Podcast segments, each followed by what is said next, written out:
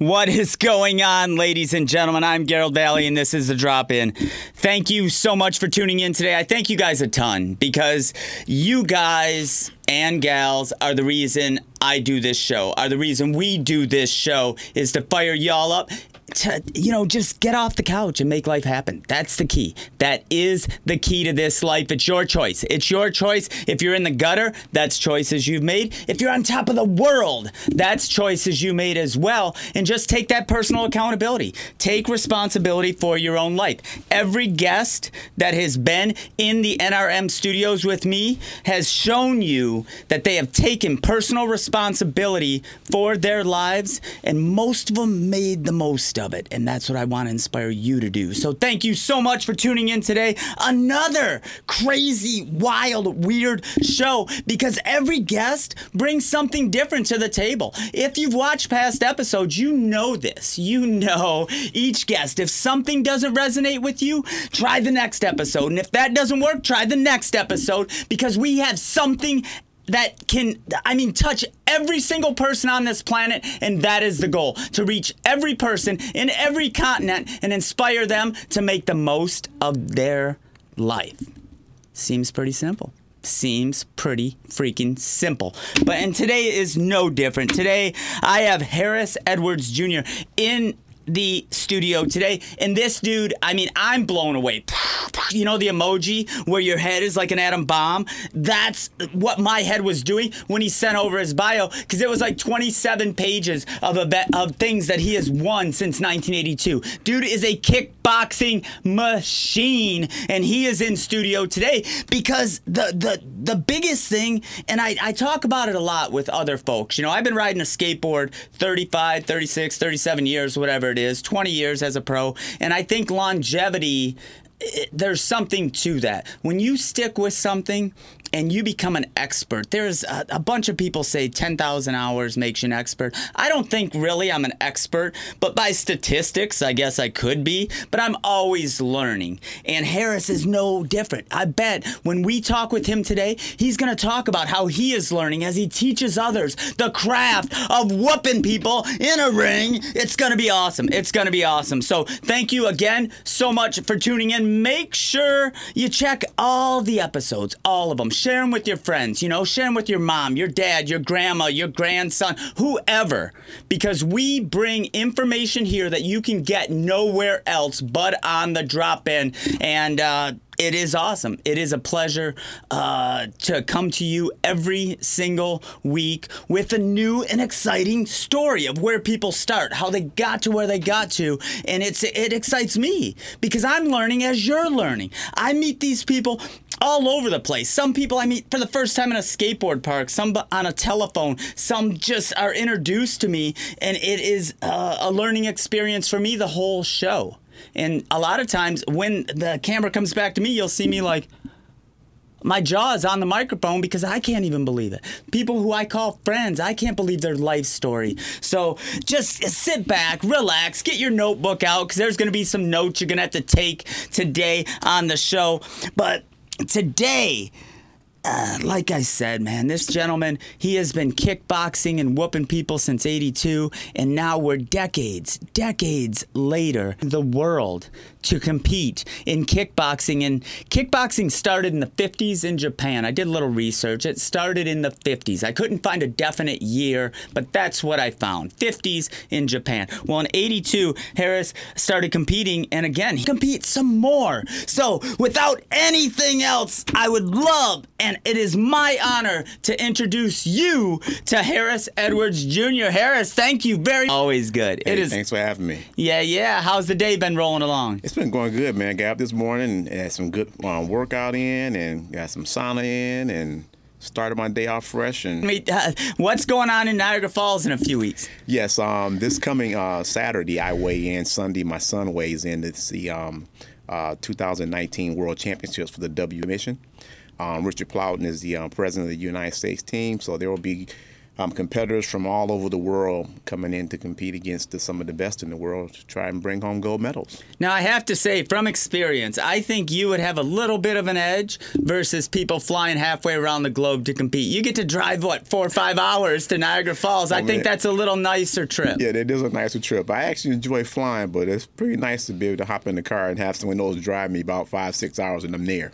Yeah, yeah. I, I don't mind the drive across. You know, you going through Canada or you going to, going to go around through New York? I think we're going to cut through Canada. Everybody's got the passport, so we're good. I think it'll be a little bit quicker to go that way. Well, coming out of uh, Detroit, Michigan, it isn't too bad. We get to go across the Ambassador Bridge. It's only 20 minutes down the road and then cut straight across to, uh, to Niagara Falls. Not a bad drive coming out of Michigan. But let's start right at the beginning, man. Where did you grow up? How'd you get into uh, uh, life? How did life start for Harris Edwards Jr.? Well, I often tell people um, I was actually born in um, North Carolina. Um, and my mom and dad moved me out of that area about a week from a year old to Detroit, Michigan. So I consider Detroit home. Been there my entire life, most, mostly um, high school, first years of college, um, then transferred out, out of state to finish school. And my martial arts, 76, with my uncle Otis, um, who was a very, very good practitioner in kung fu and judo and my mom would always brag about how good he was. So I inspired to try to get as good as him. you saw what the adults were doing. You said, "I want, I want a part of that." Early on, was it uh, tough to get the adrenaline going to keep it going uh, as a youngster? no, not really. I've always been. Um, when I went to um, South Carolina to visit my uncle for the summer, just hanging out with him, my grandparents. I spent a lot of summers with my grandparents. Most of the grandkids did there the entire summer. It was just a blast. And she grabbed the hold of my little behind and flipped me around like a rag doll. I'm like, wow, this is pretty impressive. I wonder how you did that. So I told him, you know, after he jacked me up, um, that I was going to come back and beat him someday. And, well, and he, he remembers it like it happened yesterday. So sure enough, as I got back to Michigan, I told my mom that I wanted to start learning some martial arts from some some somewhere from somebody. And it happens to turn out that a gentleman by the name of Anthony C. Goddard, who happens to be like a fourth cousin of mine, is a master in what's called GOTI, G-O-T-I School of Combative Arts. It's a Chinese-based martial arts system. Started off as a grappling art, does a lot of kickboxing, a lot of kung fu. And I was working at a gas station over on um, Livernois Avenue and I'm off of Seven Mile. And I went in there and they said, Yeah, we got a cousin that's really good in martial arts. I said, Oh man, really? I want to check him out. So he comes by and he says, I understand you want to learn some martial arts. I said, Yeah. He said, Show me something. I said, All right. So I threw a move at him. Next thing I know, I was on my back. I'm like, What just happened? He says, If you're going to throw something, throw it like you mean it. And how old were you around this time? Probably about 16. I was um, eighth grade, ninth grade. Okay. And uh, I'm like, oh yeah, okay. So um, I signed up, you know, and I got my way over there as much as I could throughout the summer and all throughout the weeks. And the funny story is he thought I was gonna quit, and I was a little guy. I mean, probably 115 pounds, wet, not even five three in high school. And he's like, yeah, you ain't gonna. Yeah, I figured you would probably quit pretty quickly, and subsequently I did, and all my friends did, and I stuck it out, and it, worked out. You know, I have to. I'm chuckling in my head because I started skateboarding about 11 and 12, and you know, 13 got real into it. 14, I was sleeping under the half pipe at my buddy's house. You know, and around that age, around 16, like you're saying, you know, things are changing as a Yes. as a person. You know, girls are becoming a little bit more attractive. Your your uh, attention starts going elsewhere. Right. So for you to stick with it is huge. And people often ask me, they're like, "How'd you how'd you turn pro skateboarding?" Right. And I said, "I never quit. Everybody else quit. I just never quit." Right. That is truly the essence of the, that's the secret is you just need to find your passion. Um, and it's not work at that point. You know, you just love doing it. I can never see a day that I would get tired of training and wanting to be a better martial artist. And so you're you're 16. You're getting into training and whatnot. When did uh, you decide to go into a competition to start measuring your skills against others? Well, um, my instructor was a little bit unique in the sense that um, he didn't really believe in tournaments. Um, so I didn't have the pleasure of some of my other friends who were on the martial arts circuit on a regular basis, going every weekend competing against some of the best martial artists in Chicago area, Detroit area. A lot of phenomenal point fighters came out of that era. Um, he typically would take me to somebody's martial arts school, and there'd be four or five black belts in there, and I had to line up and I had to fight all the black belts. So it was like one man against the whole school, and that was the that was custom at the time. Everybody, everyone did that, and that's how I uh, acquired the um, necessary tools um, to be an efficient, efficient martial artist and efficient fighter.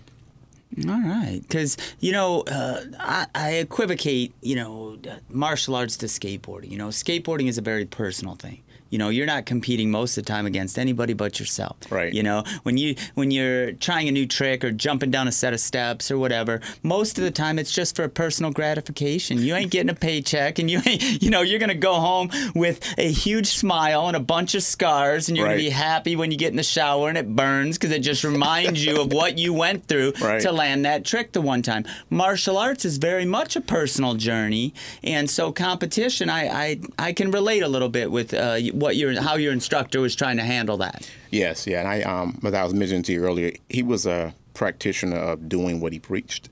So if he had us do a thousand jumping jacks or a thousand pushes that day, he dropped down and did it with us, um, and that that instilled that in me, and I still do the same thing today. Whatever my students do, I do. Um, and if you stay active, if you stay ready, you don't have to get ready. Mm-hmm. And I, I believe in that that philosophy. Definitely, definitely. We're sitting here with Harris Edwards Jr., and I'll tell you what, we're just getting started. We are just getting started. Harrison, 82, uh, you won the Super Kicks kickboxing. You were the Super Kick Kicks, Kicks kickboxing champion. What is that like for our viewers? I mean, we don't hear kickboxing. Uh, it sort of stayed under the radar when MMA came in and stuff. So, what does it mean to be the champion? Right. Well, I mean, it was, it was a good honor. I mean, a great honor actually back then. Um, kickboxing um, was pretty big during that time, but not as big as it was in Canada. Canada kickboxing was like football over here. It's ma- It was massive. Um, so uh, Kerry Roop um, was the legendary kickboxer here out of out of Michigan. Um, had a um, competition. I forget what it was titled, but a lot of people would go out into his ring and compete. And I had an opportunity to compete against one of um, the um, champ, current champion at that time, uh, Asian young fella, and uh, I won the match and got my first title. Um, it was pretty cool. Um, that was a very unique experience for me because as a martial artist in our system, we were one of the few people who were doing sweeps and takedowns and submissions and using grappling techniques way back in the 70s. And so I'm short, and I, I although I was a lot faster than everybody else, a lot of times I couldn't reach them unless I bridged the gap. So when I bridged the gap, I would take them down, or I'd do a sweep, or I'd do a slam. And then that would just blow their mind, like, wait, that's not fair. What are you doing? I'm like, well, I'm, I'm preparing for the street. You're preparing for a tournament. So I got to do what I got to do to win this match inside this room. So you practice what you preach. If I do it in here, I don't have to think about it in the street. Um, so then when I did my first kickboxing match, you can't do any of that. You know, there's different rules. You can only throw punches that a boxers throw, and you could throw any kick that you wanted. Um, and you could sweep. I think you could sweep the front and back leg, but there were certain techniques you couldn't throw. What about knees like Muay Thai? Yeah, in the American Kickboxing Association back then, you couldn't throw knees. You couldn't throw knees, you couldn't throw elbows. And I was accustomed to throwing knees and elbows and stumping and whatever needed to get done in the dojo to win the match. So I had to learn how to um, turn all that off. Um, and I thought my instructor did a great job in preparing all of us for that because when we tested for our belt ranking, you had to do so many rounds of boxing, so many rounds of just kicking, and so many rounds of grappling, and then so many rounds of everything goes. And if you were in the boxing part of the testing protocol and you threw a kick, it would count against you, and vice versa. All right. Well, I know uh, I started watching kickboxing with my dad probably around this time. And my dad was in any fighting sports. We watched some boxing. We watched some kickboxing. He, I think I even watched the first like MMA event in Denver with Royce Gracie and like Yep. just it was an all no rules. Anybody Yeah. can sign up and fight Yep. any any way you can to walk out of the ring alive. You know, my dad was into that. So I I got to watch kickboxing quite a bit, and I was impressed just how I mean, uh, it it's an incredible stamina. I mean, flexibility. Yes. Uh, the rules keep you honest, Yes. and and you definitely and their strategy as well. Right.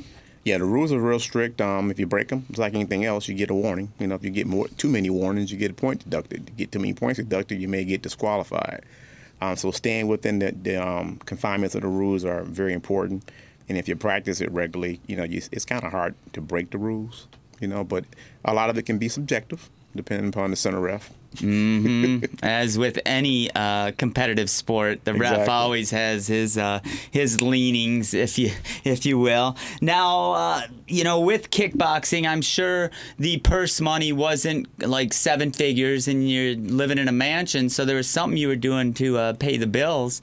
How did you get in law, into law enforcement, man? Um, well, uh, my mother and I grew up in Detroit um, on the east side, then uh, north end and east side, and I always share this story is that we have about 22, 22 TVs that were stolen out of our home as I grew up in the streets of Detroit. So it was very um, common for me to come home and find out a window was broken out, a side door was broken out, and I was um, pretty much a single child. I have a half brother. Uh, we didn't grow up together, and so I would come home and have to defend our home and go in that house scared half out of my mind. Um, and I'm thinking, man, at some point in time, I would like to be able to make a difference in the neighborhood, make a difference somehow.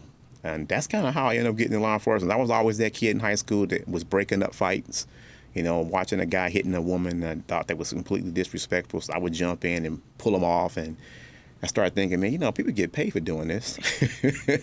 so um, I happened to uh, be coming back from a, a semester of grad school out of the University of South Florida and I decided to come back to Michigan and make Michigan home again.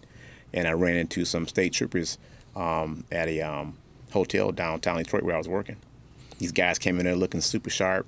I had never seen police officers look that good before in my life. They were all fit and fiddled, shoes polished up, and they approached me and we got to talking. And I told them what my background was, and they're like, "You're the kind of guy we need in the Michigan State Police."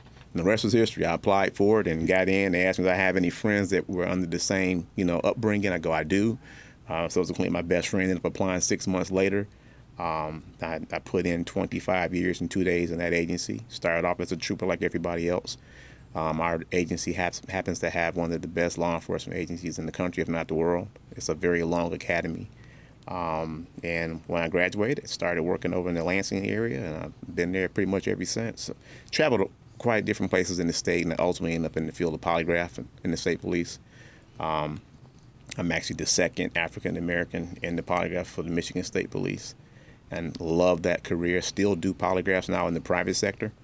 Um, and I retired, I put in like 19 years in the polygraph field and seven years on the road as a trooper. How accurate are they? Extremely. Yeah, you hear people. I think it's the guilty people who say they're not accurate. You know, I've never had a polygraph test, but uh, you know, you always hear, "Well, they're not that accurate," and I usually equivocate that to, "Well, that's because you're guilty and you're trying to fake out the machine."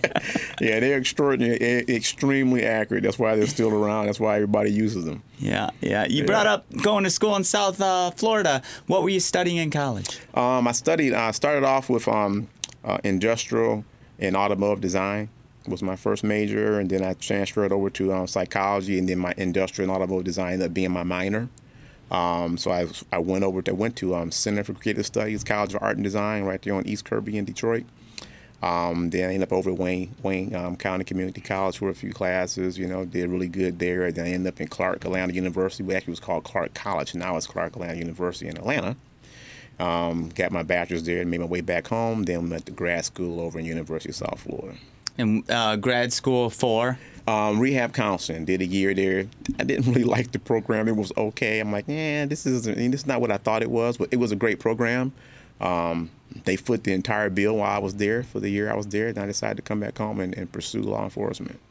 Awesome, awesome. And yes, I'm very familiar with Center for Creative Studies. I actually had a scholarship my first year at Wayne State uh, for weekend classes at CCS because my background was uh, design, industrial design, and that's what that's what I started. And I still do graphics. I still illustrate and create and do I those too. things. You know, it's it's a great outlet. It is. Yeah, I, I still do the same thing and um, use my iPad to do a lot of my little create, creativity. It's still in my bloodline. A lot of artists in our family, you know, and some of them have taken it to the next level. So it's been a great choice. I gotta ask, a que- do you play a musical instrument? I'm just asking No, because don't. it seems like it seems like it should fit into that equation. You know, I don't know. I am definitely not musically inclined. Just seemed like it. I had to ask the question. We're sitting here with Harris Edwards Jr. and I'll tell you what. You know, I think people who probably know him when they watch this show will learn something new because already we've learned that he uh, law enforcement art, creativity, freaking kicking people's butts in the ring. I mean, there's a lot going on here, and we just scratched the surface here on the drop in. Um, you know, being a retired Michigan police uh, state trooper, actually, um, what do you see going on in the in the current uh, landscape of things? Because I think police are getting a bad rap. I really think they are. You you have you have experienced I, I believe one of the most dangerous jobs on the planet. Oh, no and every question. time you walk out the door to go to work, your life is at risk. Yes. Um, what, what can we do? What can we do as citizens to start getting that kind of um, I don't know, growing up I could always go to an officer and ask him a question. I felt comfortable with that my whole life. too. And w- any advice for our viewers of what we can do to get that back? Because uh, police Yeah. officers get a bad rap. Yeah, I think it all, you know, bottom line, I think everything stems at home, starts there. It starts with the um, your, your parents putting you in, in the proper place. Um, you know, my mom was of the old um, analogy of, you know, you do what she says or you pay the consequences. I was more afraid of what my mom would do to me than what DPD would do. Um, and in the long run, it worked out. You know, um, she had she had her head on straight and made sure that I did righteous things, and if I didn't, I paid the consequences. Um, there's I like to say that there's good cops, there's bad cops, there's good doctors, there's bad doctors, there's good teachers, there's bad teachers, and everything in between. Every profession, every, Every color, profession. every freaking it doesn't matter. There's Doesn't good matter. and there's bad and every Right. everything. Um, and I have two boys, you know, um, two young two young men that I'm extremely my wife and I are extremely proud of. Um, and you know, they've been taught to do things the right way, and if they were to get pulled over, how to respond. I don't want my kids to end up being a statistic um, because they moved a certain way and they got shot because they were reaching to get the, the registration. So they know where to put it in the car. They know where to keep their hands. They've been lectured about this way before they even knew how to drive a car. So it was ingrained in their head just to, re- to reduce the probability of something unfortunately happened to them.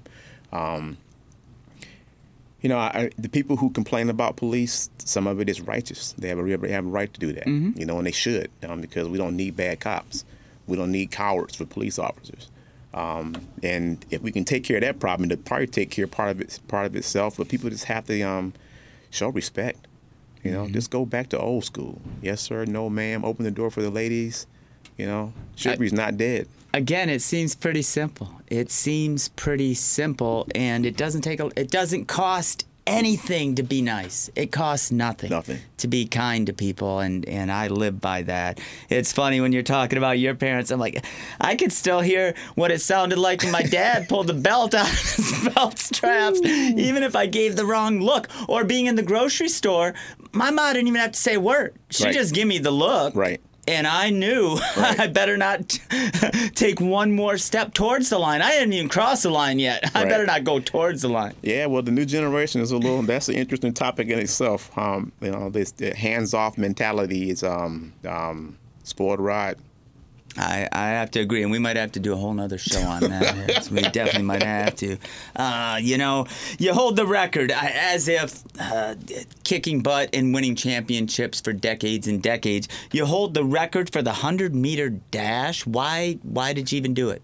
Um, I, I ran track in high school. Um, I was probably in the top three fastest kids in, on the high school team. The, the, the year that I told that I ran, I love sprinting. I, I love anything that I do with speed.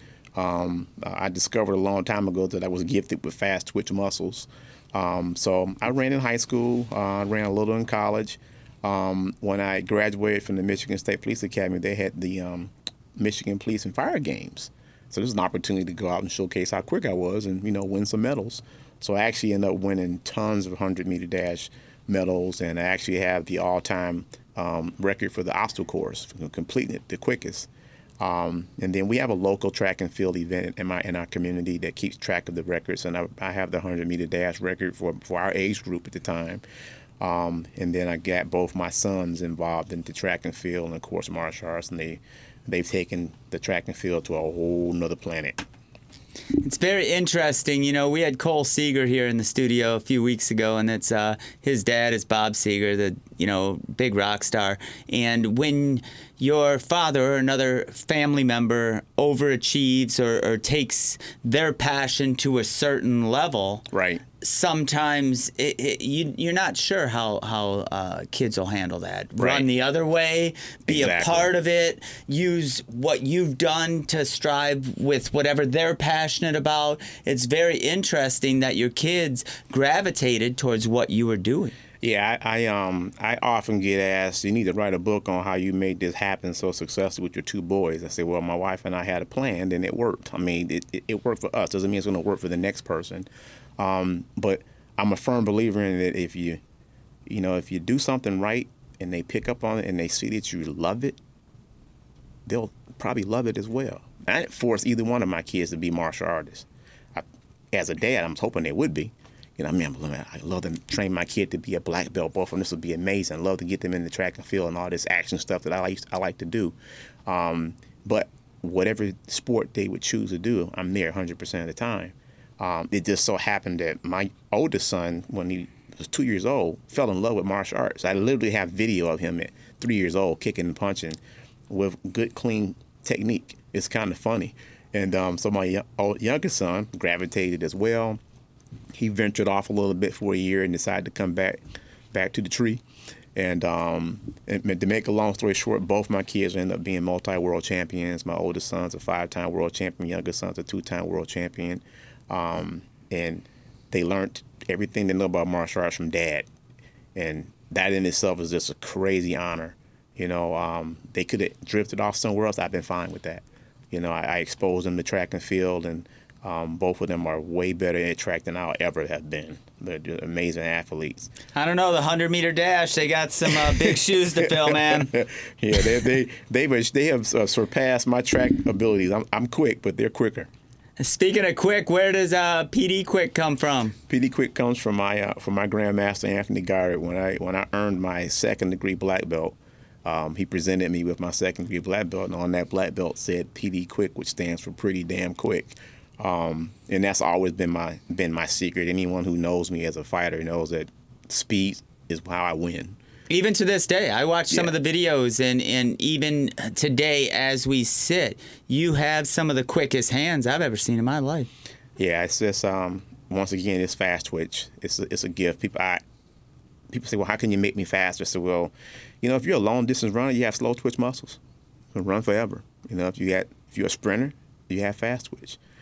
If you're a sprinter and you go out and start doing gym, if you're a gymnast, you have a lot of fast twitch muscles. If you go out and start doing a whole lot of distance running, you're going to start depleting your fast twitch muscles. So you you stick to activities that require you to be explosive. When I was born, my legs weren't like quite right. Uh, I had to wear braces on my legs, and at a certain point, the doctor said, "You know, he has deformed femurs, but he's probably going to be a hell of an athlete. Just gonna have to soak him in a tub after." Wow. And I started playing hockey at four, and ended up being a drafted ice hockey goaltender. And and Amazing. and really, athletics has always been part of my life. But yeah, sitting in a tub to have my muscles, my knees come back together. My uh, it- it's pretty cool when you can fall in love with something that your body is made for, and it sounds yeah. like that's exactly what has happened in your life. Yeah. Well, actually, gymnastics was probably my gymnastics and acrobatics was probably my first love as an athlete. You know, I had friends that were very good at basketball and baseball and football, and we played pool, and I was okay at some of those sports, and I was quick in track and field. Um, but the acrobatic stuff was something I just fell in love. I was a kid that was while my friends were playing basketball, I was jumping off my mom's house. Okay, I was on her back roof doing back somersaults off the house. I go to my other friend's house and jump off the second story window and land and roll out the out in the front yard the grass and not get hurt. And I'm like, yep, this is what I'm doing. You guys can play basketball. And then when I ran into my my martial arts instructor who incorporated that, and kung fu incorporates a lot of body control techniques. I'm like, this is for me. You know, so not only do I get to learn how to fight, I get to still understand my body and learn how to fall on, on asphalt and concrete and not get hurt. This is pretty interesting. So it did inspire me to keep going forward. Now, uh, you know, kickboxing, obviously, contact sport. Yes. You've taken some bumps and bruises. Uh, is there any advice you could give to people, myself included, how you stay healthy, how you stay limber? Do you have any nagging injuries that you have to deal with on a regular basis? Those kinds of things. Yeah, well, my injury story is probably um, the. It was pretty grueling. I mean, I hurt myself many years ago, probably about 10, 12 years ago now, um, throwing a student um, who was a lot bigger than me, throwing him with a hip toss. And as I was throwing in midair, I realized that he was going to land on this stretch machine that I had in my dojo, and it no longer had the covering pad on it, and he would have landed on the handle and probably got seriously injured. So I tried to reverse the throw midair. That was a mistake. I saved him from getting hurt, but in process of doing that, I blew my knee out. So he ended up landing on top of me, and and I calmly said, um, Jim, you want to get off me? Jim goes, what are you talking about? I said, I need you to get off me. I think I just broke my leg. And I said it like I'm laughing. He goes, yeah, whatever. No, I'm serious. Get off me. So he gets off me, and I'm like, I can't get up. So I kind of dragged myself off the mat. And this was literally like 10 minutes into a two hour martial art class. So I continued to teach the class and um, had my youngest son, Austin, run upstairs, say, go get the ice pack. I'm going to put ice on there, wrap it, and we'll t- continue teaching class. So I did. And about an hour later, I figured I think I can stand up and try something. I got, I stood up and tried to throw a kick or punch. I fell back down. So probably about four or five hours later, I drove myself to the ready care. And they said, "Oh no, you're fine. You didn't tear an ACL or anything like that. That's that's what you don't want to happen. You probably just have a really bruised ligament." I was okay, great. So I think that following week, I ended up getting a brace put on it, and then I ended up going to a driving event out at at um, uh, Gingerman Raceway, and I was out there for like eight straight hours teaching people how to drive their cars, and I'm having fun in, in my own car. I'm on a bad knee. Finally got an MRI and X-ray and all that kind of stuff, and they says, "Oh, yep, you know, you don't have an ACL tear." but you do have some severe uh, meniscus damage. So they cut me open, did the physical therapy, took out like 65% of my lateral meniscus. Mm-hmm. I'm thinking, okay, that's a lot. And she says, my doctor says, well, you know, your martial art career is over. She says, there's no way you're going to be able to stand and explode like you used to and dive over cars and all the videos I've seen of you jumping over stuff. Those days are gone. I says, okay. I says, well, I, I beg to differ. You just put me back together and I'll take care of the rest. You send me to rehab, I'll be there. And when I'm not there, I'll be doing rehab at my house. So she put me back together, and um, as I'm waking up at the um, op- operating table in the recovery room, my wife and my pastor, uh, my wife Kim and my pastor, uh, Reverend Curtis, were looking at me with this real sad look on their face. I'm thinking, what y'all all sad about? I'm the one who got, got cut open. And he says, you don't know? I says, no, what? He says, um, Dr. Dodd says that your ACL is missing. It's totally ripped off. So what are you talking about? She says it was attached. She says, well, the MRI, they missed it. Sometimes you can't see it until you go in there. So that meant 22 more physical physical therapy sessions to get my leg right so I could go back so they could reopen the same leg again and use my patella tendon to rebuild my ACL. Mm-hmm. And I'm like, okay, put me back together. So 45 gold medals later, after the surgery. Wait, between- you're done. No, the doctor said you Yeah, were done no, 15 yeah, years yeah, ago, man. I'm like, no, we're not. Says, no, we're not. So uh, she put me back together, and I proved her wrong. And she's wonderful, man. She's um, I can call her any day when I need something. She answers her phone. Um, she's put me back together more than once over the years, and I just try to. I find a way to work around it. You know, it's like you know, um, you got a toolbox and you got a hammer. You can take a hammer and pound the nail in. You know, but you also can get that nail in with a screwdriver. You can get in with some pliers. Our bodies are amazing. Right. Amazing. And I'm not advising anybody to not go seek medical care if you're hurt. Oh, but no. remember, you have the most amazing machine within yourself. And the power of thought is, is huge. I talk about it a lot on this show. Regardless of what your spiritual beliefs are, who you pray to, whatever it is, just realize the power you have in your thoughts. And Harris is no different. No different. We had uh, Justin Critchfield, a gentleman on the show, and he had uh, a snowboard accident, collapsed a bunch of stuff in his spine, had to be carried in a room, out of a room. Met a guy uh, who was a, a Buddhist monk and healed him.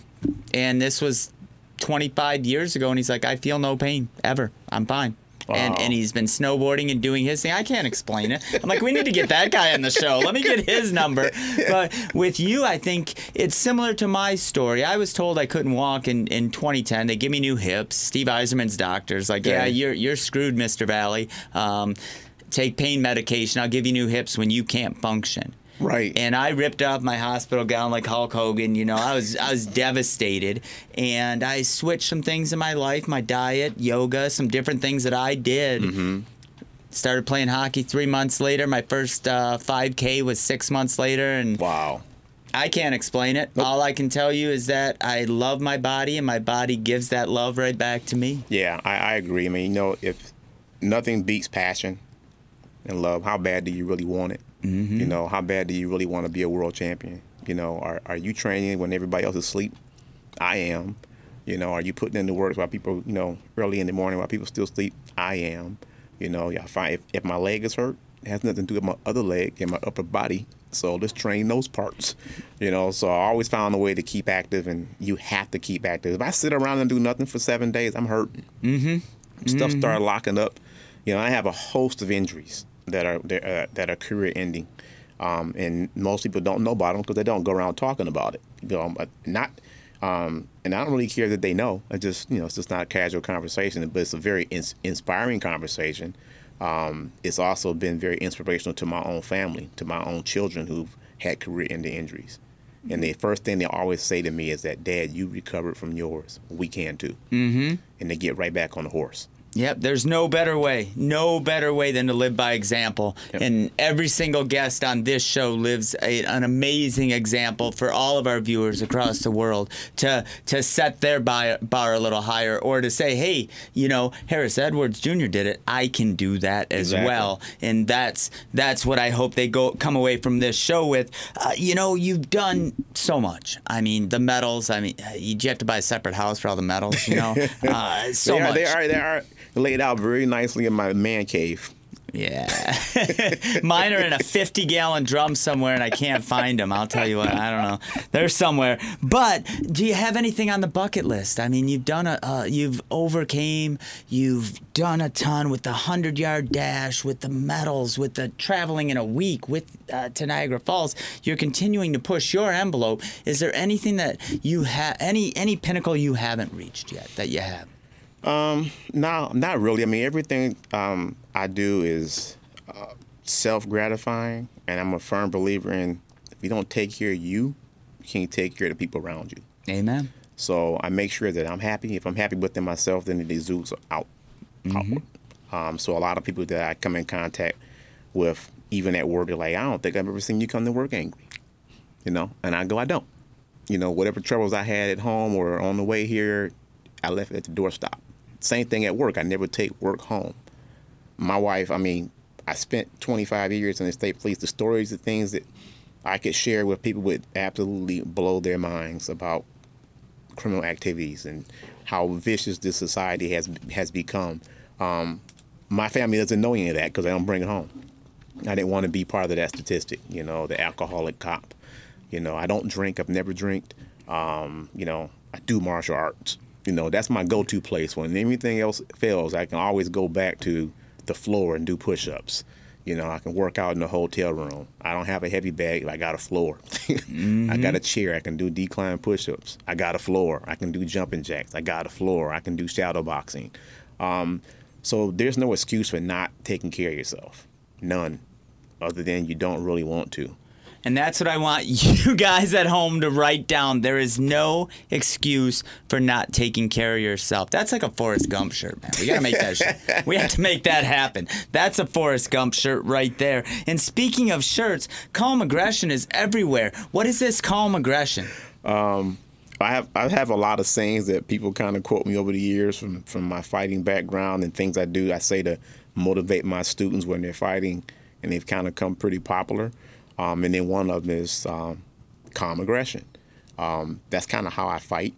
Um, I, I have this really extremely calm demeanor, no facial expression, very relaxed, um, and then I like to explode from zero to 100 or zero to 1,000 and then go right back to this calm aggression mode.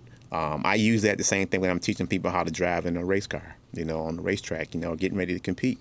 You know, um, pressure breaks pipes. So how well do you deal with the pressure? Now that we got a stopwatch in front of you, is everything changed? Doesn't change anything. It changes things in your head. Subsequently, now you're going to get the red mist, and you're going to all of a sudden overdrive your technique. So you need to put all that in check. And if you stay calm, but you're not going to win if you're completely calm.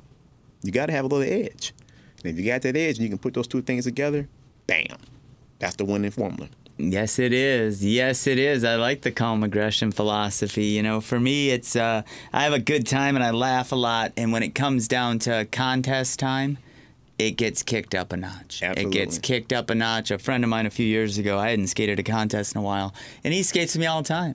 He's like, as soon as you entered the contest, things changed, dude. Like you did tricks I ain't never seen you do in the two years we've been skating. I said, "There's money on the line, man. right. I'm still having a good time and singing in my head and Right. smiling and enjoying it. But you know, it, things change, man. but still having a good time, kicking Yeah. it up a notch and Yeah. keeping it real. You know, it's it's it's interesting how different people deal with. Uh, I don't see it as pressure, but I think goaltending helped me a lot. You know, Mm-hmm. being the the goalie on ice in front of five thousand people. Oh, no and, doubt. And, and if a goal scores, you know what? there's five thousand people who hear that want to kill you, or they're super happy, and, Right. and there's some pressure being able to deal with Yeah. in that aspect. You bring up uh, uh, driving, teaching people to drive, and I want to get into your coaching a little bit. Uh, martial arts and driving. How did you get into uh, coaching people driving and doing that? Um, started with the state police. You know, I I have to give credit back to where it started. I mean, every every trooper has to go through a driving program. I've seen it. I've seen the uh, facility anyway. Right. And um, when I started, they didn't have that facility. We actually used, I think it was Fort Custer. We went out to this Air Force, you know, a military base, and you used the big runway to learn how to do skid control and emergency lane changes, things of that nature. Then you actually go out onto the freeway and take your first opportunity to go triple digit speeds on the freeway with the lights and sirens. And um, that's what, and I love to drive before then. I'm like, oh man, I get a badge and a gun, and I get to learn how to drive properly. This is pretty cool, right? So the many many years later, um, I decided I wanted to take that to another level um, and do some instructing um, at the state police. That didn't happen for me, but things have a funny way of working out. So many years down the road, I happened to be I bought my first BMW, um, and my salesman here, he and I were talking about driving events, and he mentioned to me that hey, you know, BMW has a um, BMW Car Club of America, and they put on driving program. I'm like, really? So I looked it up. I'm like, well, that's about three, four grand to go to one of these. He said, oh no, no. If you get into the club as a club member, it's pretty inexpensive, and you bring your own car. I said, wait a minute, you mean I can take my own car to the racetrack? He goes, yeah. Bet. So I ended up trading the car I had in. It was having some difficulties, and I ended up getting the car I really wanted, which I actually still own today, 16 years later, was my training tool. Right on. And I every I think the first the first year that I decided that I wanted to do this, I went to six different high performance driving educational schools in one summer. It's got to be addicting, and the adrenaline's got to Oh. be nuts. Yeah, it was nuts. I'm like, I- I'm in. Where where where I got to go? Yeah. And I started doing the math. Okay, I'm not a golfer, but golfers spend about as much as I, I spend, probably less than a golfer does, and have just as much fun. Hmm, I can do that. So um, within, I went to my very first driving school, and um, a guy named Perry Shang was my instructor at um, uh, Waterford Hills Raceway. And um, he put in the car, and I, I grabbed the steering wheel, and I shuffle steer. Is what I was taught in the state police. And he goes, "Hey, hey, we don't do that here." I said, "What are you talking about?" He says, "We don't shuffle steer. You got to be nine and three. I said, "Okay." So nine and three, your hands are here and you're here, and he told me the reason why about you can turn the wheel more if you do it this way. You don't have to shuffle. I'm like, okay, well, I just want to have a good time and learn something new. I'm always open to learning. So I just turned off what I knew. It became a sponge. Right on. And I went out for my next session, and I'm passing people on the track, and he tells me, "Come in the pit lane." I'm like, "Well, what did I do wrong?" And he says, "No, just pull in the pit lane." He says, "I'm going to sign you off." I said, "What's that mean?" He said, "Well, that means you don't need me in the car." He says, "You already know what you're doing." He says, "You're go have fun." So I went out on the track and drove the rest of the day. My oldest son, who was 10 years old at the time, was videotaping the whole process. So I got it on footage. It was great, right? I'm scared half to death myself, okay? Because I'm out here. I don't have nobody in the car with me telling me what to do now, when to brake, when to turn. You gonna let me loose? I'm like, oh my God, I'm gonna kill somebody. so I end up having a good time doing that. And uh, the following year, they're like, you know, um, we're looking for instructors. You have to go through an instructor training program. Um, so subsequently, I went through kind of a dual program in one day through the Porsche Club, RSR Rally Sports Region, and also the BMW Car Club of America through Motor City chapter. And I went through that program, got certified to instruct, and at that point I start because you pay to play. I mean, you pay your fifty dollars or your hundred and fifty bucks, and your two hundred and fifty dollars for the weekend. Um, and now as an instructor back then, you get to not only instruct new people, but you don't have to pay to play. So you play all day. In between your sessions, you go out and play. So I played as much as I needed to play to acquire the necessary skill set, and I kept my resume. I mean, everything I ever did, I died, jotted it down. I got that from my mom about being very meticulous about things. So I did that, and thank God I did, because years later, I got approached by a guy who says, "Hey, look, we're looking for some people to come out here to this um, Ferrari event." I'm like, "Did you say Ferrari?" Right. Even I even I sat up a little higher when you I'm said like, Ferrari. Uh, okay. And I was at Gingerman. It was a Lotus event, and I let this guy leave and didn't get his name. I'm thinking, what was that? Well, I was instructing somebody. He said, we've been talking to people on the sideline. They said you're a great instructor. You like to communicate. You communicate real well, and not only are you fast, but you don't have to be fast to be a good instructor. But you, you have to be a good instructor. I said, great. So I found his name, called him up. They invited me out to um, the Ferrari event. It's a national event. Um, it was in uh, Road America in Wisconsin.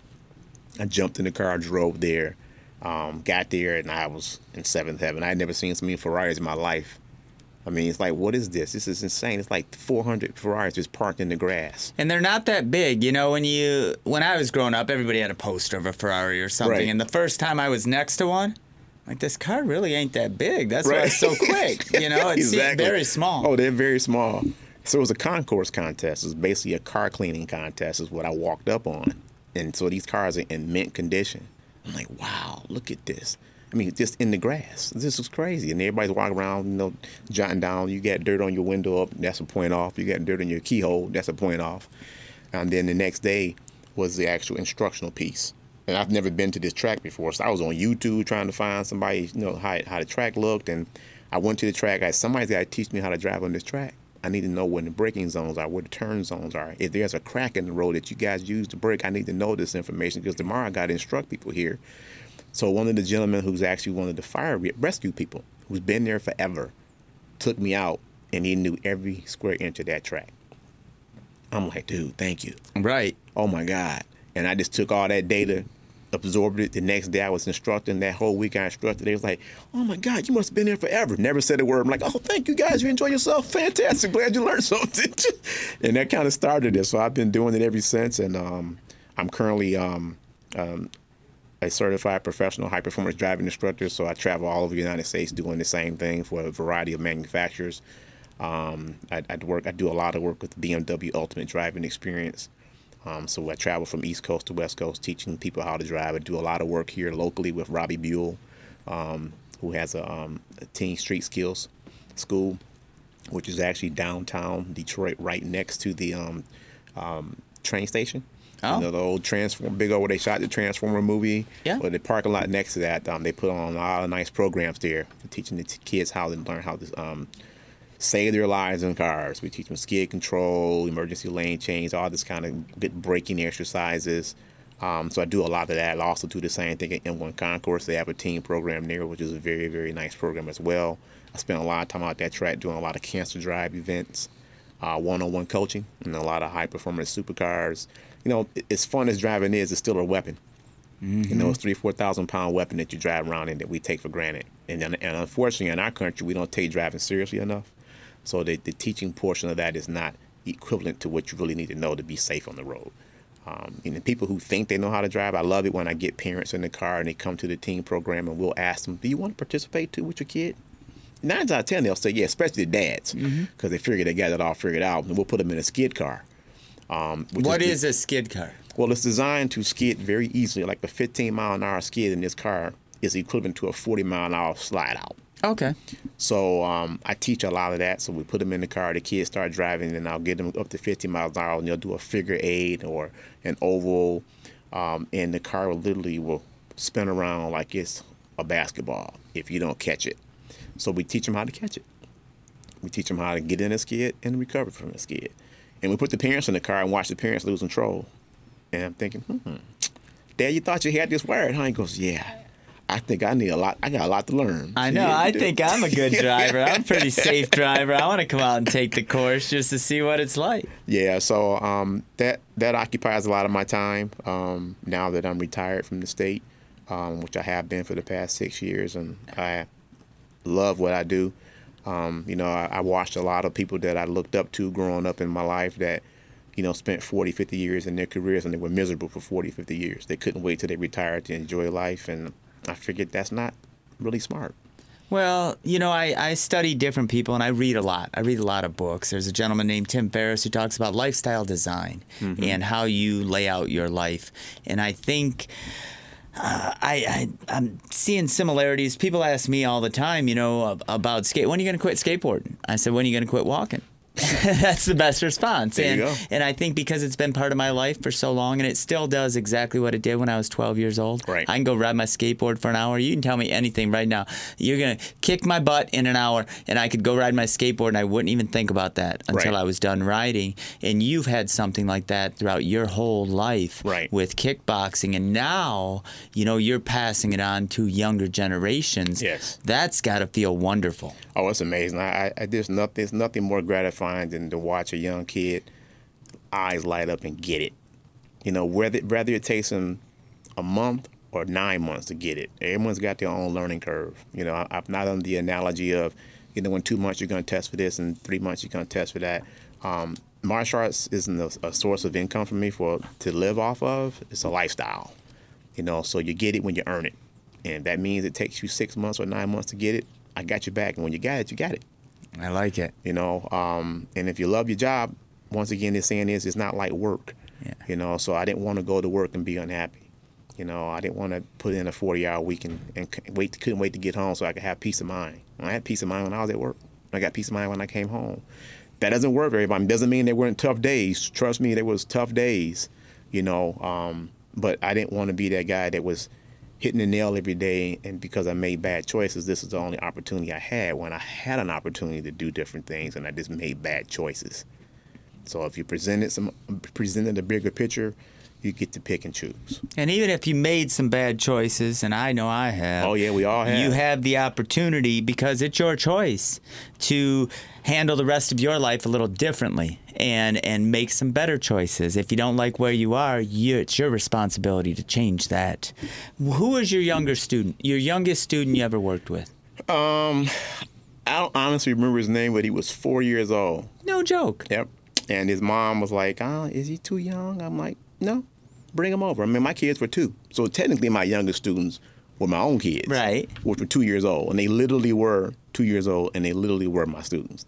I mean, they bowed in. We went through meditation. They did the push-ups, the sit-ups. They went through the entire class, and they got treated like everybody else. So I can speak on that from my own kids, but outside of my own family, I had a four-year-old kid who I would go to his house and train him privately with his mom and dad there, and uh, watch him develop into a uh, very intelligent young man. That's was super gratifying. I get these phone calls from the kids that I hadn't seen in five years or ten years, and they call you back and say, "Man, you remember you told me this and I, how you could apply martial arts to any and everything you do in your life."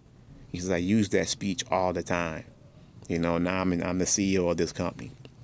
You And know, see, that's I- exactly what was going through my head as you're talking. I'm like the personal eh, discipline that it takes for anything, but martial arts especially, I think, it's just my opinion, um, translates to the rest of your life. It does. It really does. It does. And you know, and that's and that's whatever that is. If it's basketball, if it's football. Mm-hmm. If you take anything to a high level, Yep. you put it. You have to take. You have to put in the time. Right. And outside of the team, outside of the gym, like what you were saying, you you you take it so seriously and personally. You will put your own other things off to push the envelope of what the direction you want to go. And if it's martial arts, if it's skateboarding, if it's artwork, if it's driving a car, if it's whatever it is. Right. And and when you take that personal accountability, I want to be the best I possibly can be, and I'm willing to sacrifice. I do think when you learn that at a young age, like four, like two, even 10, 15 years old, Mm-hmm. that translates to the rest of your life. It does. It does. And I, I, I get that compliment from the parents all the time that, you know, that's why I brought my son or my daughter to train with you, is because of what you teach. You know, it's not about just a fight, it's about developing, developmental. part of your head, your brain. You know what you're gonna do later. And in the meantime, you're taking care of your body. Yeah. You know, um, if you develop that that that self confidence, it it exudes from you. At your interview, it exudes from you. In that promotional interview, it exudes when you go for a new job. Um, they see it.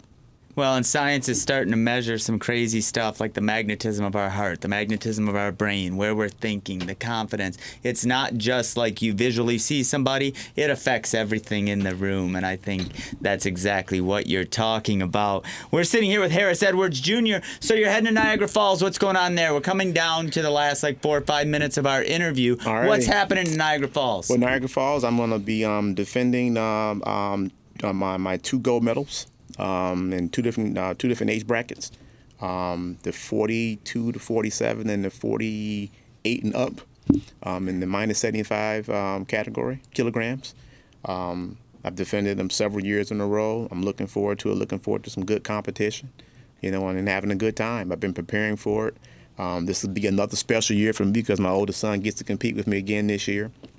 Um, I forget what year it was, but a few years ago, my youngest son got to compete with me on the same stage as well, and we both walked out of there. It was my 52nd birthday. It was crazy because my wife about to lose her mind because she's rooting for my youngest son. I get called out of the fight in the middle of his his fight to go get my own ring to fight. Now she don't know who to root for. She's looking between the two of us. It was crazy. Um, that's probably one of the most interesting, proudest moments. And of course, I shared the gold medal stage with my oldest son, Harris. So um, we're just we're very proud parents that we've been able to do our job and stay together and um, instill our kids in some very righteous, you know, God fearing people and just do good stuff. Right on, right on. If our folks at home want to seek you out for training or your gym or to, uh, what's the easiest way for anybody to get a hold of you? Facebook. Yeah. Yep, Harris. I'm Harris Edwards Jr. You know, that's that's my name. It's on the Facebook, and I have a lot of YouTube videos out there. I do I do my hand um, share of um, seminars. You know, throughout the United States, I have people come here to locally. In fact, I'm leaving here tonight. When I leave here, I'm heading over to um, Canton, Michigan, um, to train a young fellow that is on Team USA. And by the way, this is a, a Team USA event that's coming here in Niagara Falls.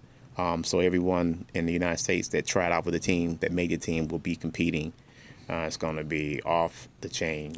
Well, you're gonna have to come back and visit us here on the drop in and let me know how that goes. I and will. and uh, I just want to thank you so much for uh, spending an hour with us here. I learned a ton. I know you guys learned a ton, and you're amazing, Harris. You are truly amazing, and I'm stoked that you're going to compete uh, in Niagara Falls and that you continue continue to push your personal envelope and lead by example. That's what this world needs Yeah. is more Harris Edwards Jr. in the world because leading by example, I think, makes a huge impact.